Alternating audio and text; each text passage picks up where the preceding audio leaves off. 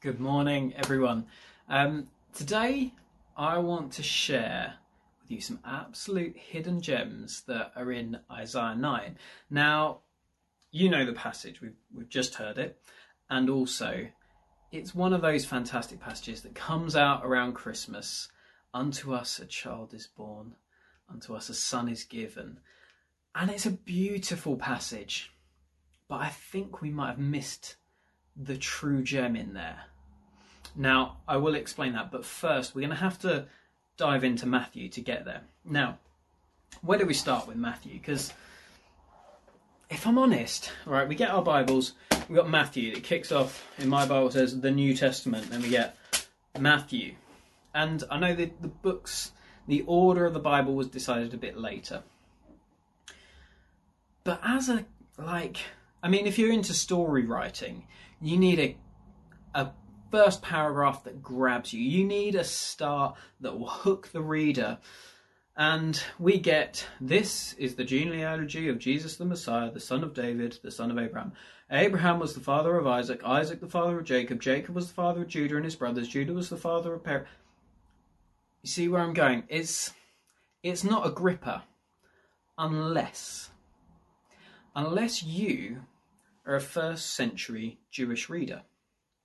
If you're a believer of Jesus at the time, you may well have had a Jewish background, but if you were not a Jew, uh, believer in Jesus and you just had a Jewish background, this is like lightning on dry grass. This stuff is pure fire. Because do you know what Matthew's done? He is connecting the great story of Israel, the story of God and his people, to Jesus. And he is saying, this is the genealogy of Jesus, the Messiah, the son of David, the son of Abraham. Because he's connecting all of this to Jesus, saying he has come to fulfill it all.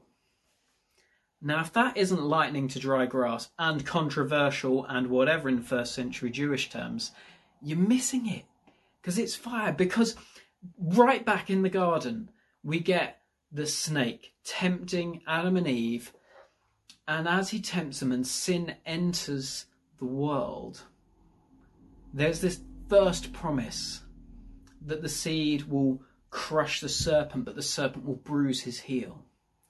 Then we fast forward a bit in, in the story of Israel, and you get Abraham. And in Abraham's case, he gets told that his descendants will be as vast as the stars, and they will bless the nations. His people, through his people, the nations will be blessed. That's not just like a blessing. This is like restoring the goodness of Eden will come through Abraham's family. Fast forward again, you get Judah. And Judah is told that a king will come in the line of Judah, and he will reign over his people. Fast forward again, David, from the line of Judah, the first king from the line of Judah, a man after God's own heart. Yet, oh, it doesn't quite click for David. He mucks up. Succession of kings, they muck up. It gets worse and worse and worse. Then they get exiled. Then we have some, some radio silence from the prophets. And then Jesus. Basically, Matthew has dropped us right in to the story of Israel, to the story of God and his people, very deliberately, very carefully and very cleverly. And then we get this bit. This is where Joseph comes in. Because the readers of this at the time would have been thinking, okay, great, you've connected all these people right back to Abraham. I mean, a lot of families can do this because we are all one family. But he says, thus there were fourteen generations in all from Abraham to David, fourteen from David to the exile to Babylon, and fourteen from the exile to the Messiah. And it talks about how Jacob was the father of Joseph, the husband of Mary, and Mary was the mother of Jesus, who is called the Messiah. So I'd be thinking at the time, so what? Joseph, I mean, forgetting the whole Messiah thing, Joseph, this carpenter, not really, like this guy whose family's from Bethlehem, he's living in Nazareth. This isn't fantastic. This is the Messiah. This isn't the king we've been waiting for. But he drops us right into Joseph's story. So let's follow it through, because I think Matthew's pretty good at crafting a story. And he says, this is how the birth of Jesus, the Messiah, came about. His mother Mary was pledged to be married to Joseph, but before they came together, she was found to be pregnant through the Holy Spirit. Pause. Now, I've got a little story, and I'm going to caveat it with a little bit of a warning, right? Because it might upset one or two people if you're in, yeah. I'm going to roll with it anyway, just because, hey, it's a good story. I had a friend once who posted something quite controversial towards a Christian audience on Facebook. I mean, talk about mistakes. Facebook, is that the place to put controversial things? I don't know. Um, but anyway, he did it, and he wrote this. It was like one of those definition posts, like this word means this. And he just wrote, Christianity.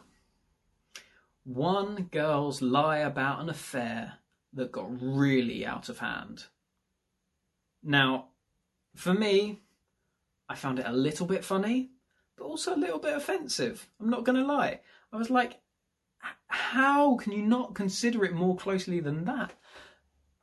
But actually, to Joseph, maybe even to a Jewish reader in this situation, that might be how they're thinking about this. Because how else can you get pregnant? So Joseph's there, Mary's pregnant, they're engaged to be married. And, I mean, what what's he meant to do? Like, what other... I mean, come on, think with me for a minute. How do you get pregnant? There's only one way. There is literally only one way to get pregnant. I mean, historically, maybe not modern speaking, but hey, let's go with it. There is a father of this child, and it's not Joseph. So Matthew goes straight there with his story. She's con- uh, he's, she's pregnant by the Holy Spirit. And because Joseph, her husband, was faithful to the law and yet did not want to expose her pub- to public disgrace, he had in mind to divorce her quietly. He was going to break it off. He knew what this meant. It meant that she cheated on him. But he was a good guy. He wanted to do it quietly, out of the public eye. But then he has this dream. But after he had considered this, an angel of the Lord appeared to him in a dream and said, Joseph, son of David, do not be afraid to take Mary home as your wife, because what is conceived in her is from the Holy Spirit. She will give birth to a son, and you are to give him the name Jesus, because he will save his people from their sins. Now, when it says Jesus here, Jesus is our English kind of version. There's a long line of how it was translated into Greek and Latin and English eventually. The name Yeshua, quite a common name around that time, kind of like Joshua. But the meaning of the name is significant. Yah, the Lord, the Lord saves, the Lord will rescue, is the meaning of the name Yeshua. And it's... It's a great name to give the, the guy that's going to save people. It's also a great name to give God, who's going to save his people. And all this took place to fulfill what the Lord had said through the prophet. The virgin will conceive and give birth to a son, and they will call him Emmanuel, which is God with us. When Joseph woke up, he did what the angel of the Lord had commanded him and took Mary home as his wife. But he did not consummate their marriage until she gave birth to the son, and he gave him the name Jesus. Now, I know if you're like me, the prophecy said they will call him Emmanuel, and they name him Jesus, and that's not a direct translation. I'm not going to go into that. I've got a few ideas, but that's not where I want to get to, because I want to get to the Isaiah bit. I want to get to Isaiah nine. But Matthew is still crafting a brilliant story. He's gone through the genealogy. He's connected Jesus up to the line. And he has made four claims, four times in just the opening verses, that Jesus is the Messiah. To this Jewish audience, he is making bold claims about who Jesus is. And he goes even further. He starts not just connecting it to the lineage, he starts connecting it to the prophetic words about the Messiah. You see, in Israel's whole story and in Scripture, the prophets play a key role connecting people to, to God, basically saying, like, return to God, come back to God. Either they're connecting people back to God or they're looking forward to the coming Messiah. So Matthew's got the lineage. He's got the fact that he's going to be born of the Holy Spirit, which makes him God with us.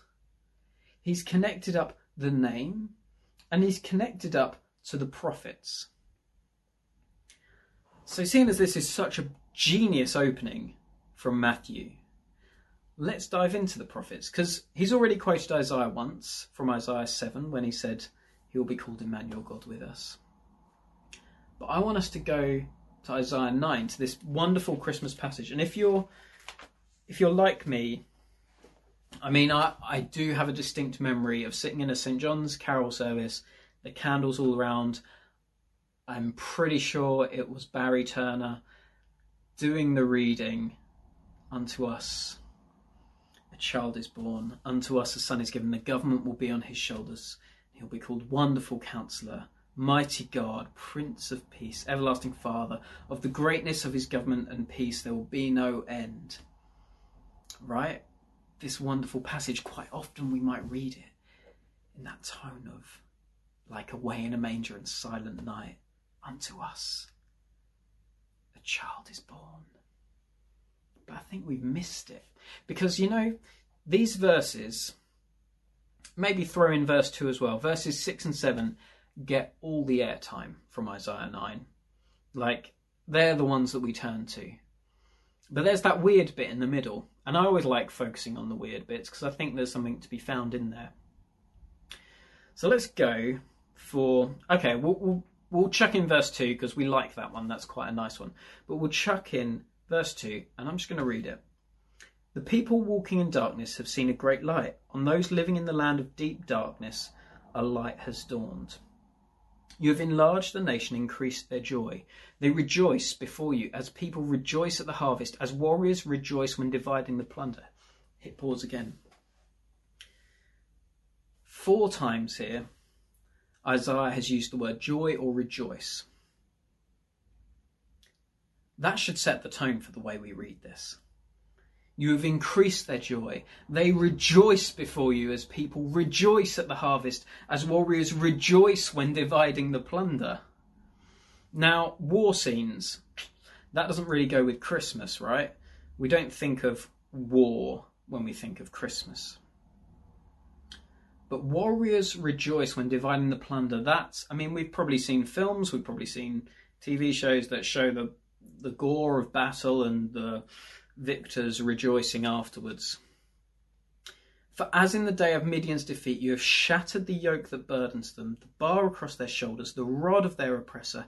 Every warrior's boot used in battle and every garment rolled in blood will be destined for burning, will be fuel for the fire.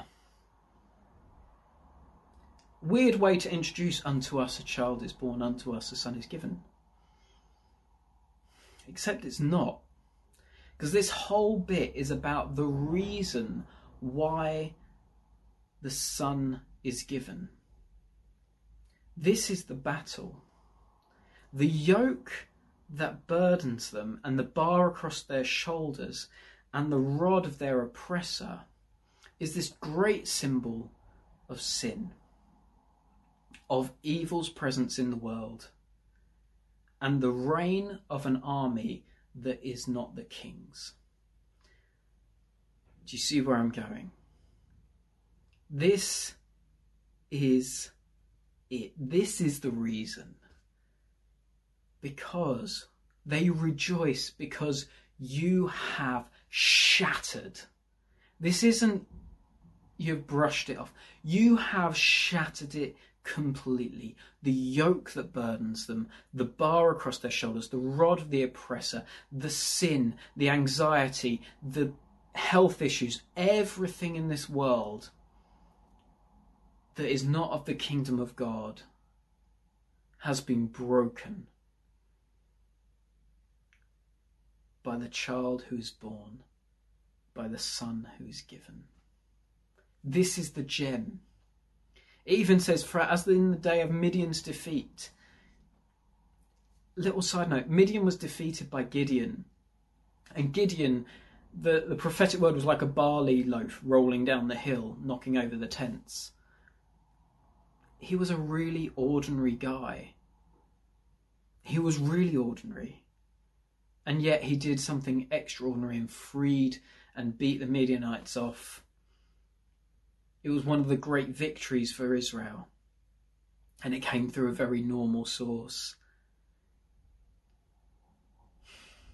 It's so good. I, I, it just puts a smile on my face, that rejoicing as the shattering of sin happens. I think the tone, I mean, just, just skip to the last verse, the last bit of verse seven. The zeal of the Lord Almighty will accomplish this. What other words for zeal are there? There's like fire, passion, the energies of God will accomplish this. This isn't a sleepy passage where we think of the little baby Jesus. By all means do, because the absurdity of the infinite God becoming an infant baby will never, never not be a mystery and a wonder. But this passage is all about rejoicing over the fact that sin is defeated.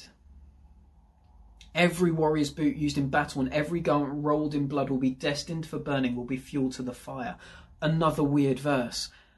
But the prophetic, the way it works in the Old Testament is you quite often get this, this look forward, and this look forward links you to Jesus as the first coming, but it also links you to the second coming of Jesus.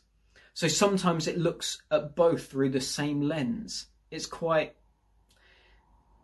it's interesting, but this, I think what's happening here, every warrior's boot used in battle and every garment rolled in blood will be destined for burning with fuel to the fire. Everything from that war that is around us, the fact that the kingdom has come and is still to come, and there is so much suffering and injustice and issues with our world, everything that was part of that war will be pushed out, will be burnt in the fire, because there will be no place for it in God's kingdom. This is the great joy, because to us a child is born, to us a son is given, and the government will be on his shoulders, and he will be called Wonderful Counselor, Mighty God, Everlasting Father, Prince of Peace. Of the greatness and of his government and peace there will be no end. He will reign on David's throne and over his kingdom, establishing it and upholding it with justice and righteousness from that time on and forever. The zeal of the Lord Almighty will accomplish this. That's the way I'm reading it now. Okay, yeah, I've got stirred up and I'm on my own, which doesn't have the same benefits of, like, if we were together, I'd hope you'd be like, amen, like, hallelujah. We're not really that kind of church culture, but hey, maybe some of you might have done that. This is such a good passage of scripture because it points not only to Jesus' sacrifice on the cross, it points to the way his kingdom will be. It points to the way sin is going to be dealt with on the cross. It points to the way in the future, forever, there will be justice and righteousness. This is pure zeal for the Lord. And this is what Matthew wanted to connect to us. Matthew wanted to say the Messiah has come. In Matthew, he keeps repeating this. He did this to fulfill the prophets. He wanted to keep going back to these passages and saying, he did all this to fulfill it all. Because on the cross, When Jesus died, he dealt with sin once and for all. From the cross, when Jesus died, he took our shame and our burdens and our sickness and everything and dealt with it on the cross. And when he rose again, he declared, it is finished. He declared, this is over. This battle has been done. Now we're in that paradox of the in-between, between the, his first coming and his second coming. The kingdom is here and is yet to come. But this Christmas, as you read the nativity story and as you hear the songs proclaiming the good news about the kingdom and about Jesus' coming, have that, that joy, that rejoicing in your heart. Take great comfort that the way it is now will not be the way it is forever. Jesus, Yeshua, the Messiah, has come and is coming, and his kingdom will have no end. God bless you this week, everyone. Take care.